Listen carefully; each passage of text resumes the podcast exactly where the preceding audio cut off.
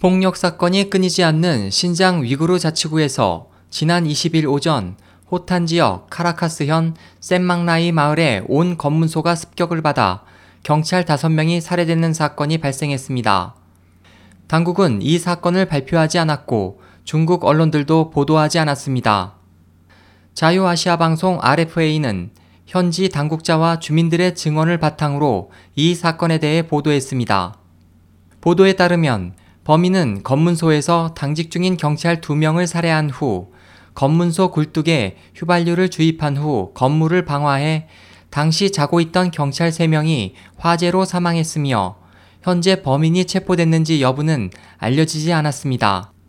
한편 사건 발생 전 경찰 당국은 이슬람 여성의 전통 의상인 차도르를 입은 여성과 긴 콧수염을 기른 이슬람 남성을 구속했습니다. 이 사건과의 관련 여부는 불투명하지만 이러한 전통적인 풍습은 중국 정부가 그다지 좋아하지 않는 것입니다. 카라카스현 공항국 직원에 따르면 살해된 다섯 명의 경찰은 모두 위구르인입니다.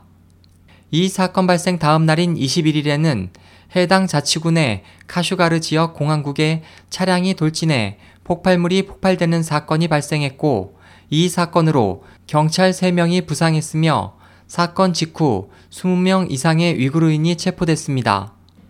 신장 정부 공식 사이트 천산망에 따르면 지난 오월 이십삼일부터 일 개월간 삼백팔십 명이 범죄 용의자로 체포돼 삼백십오 명이 재판을 받았고 그중 십삼 명이 사형 판결을 선고받았습니다.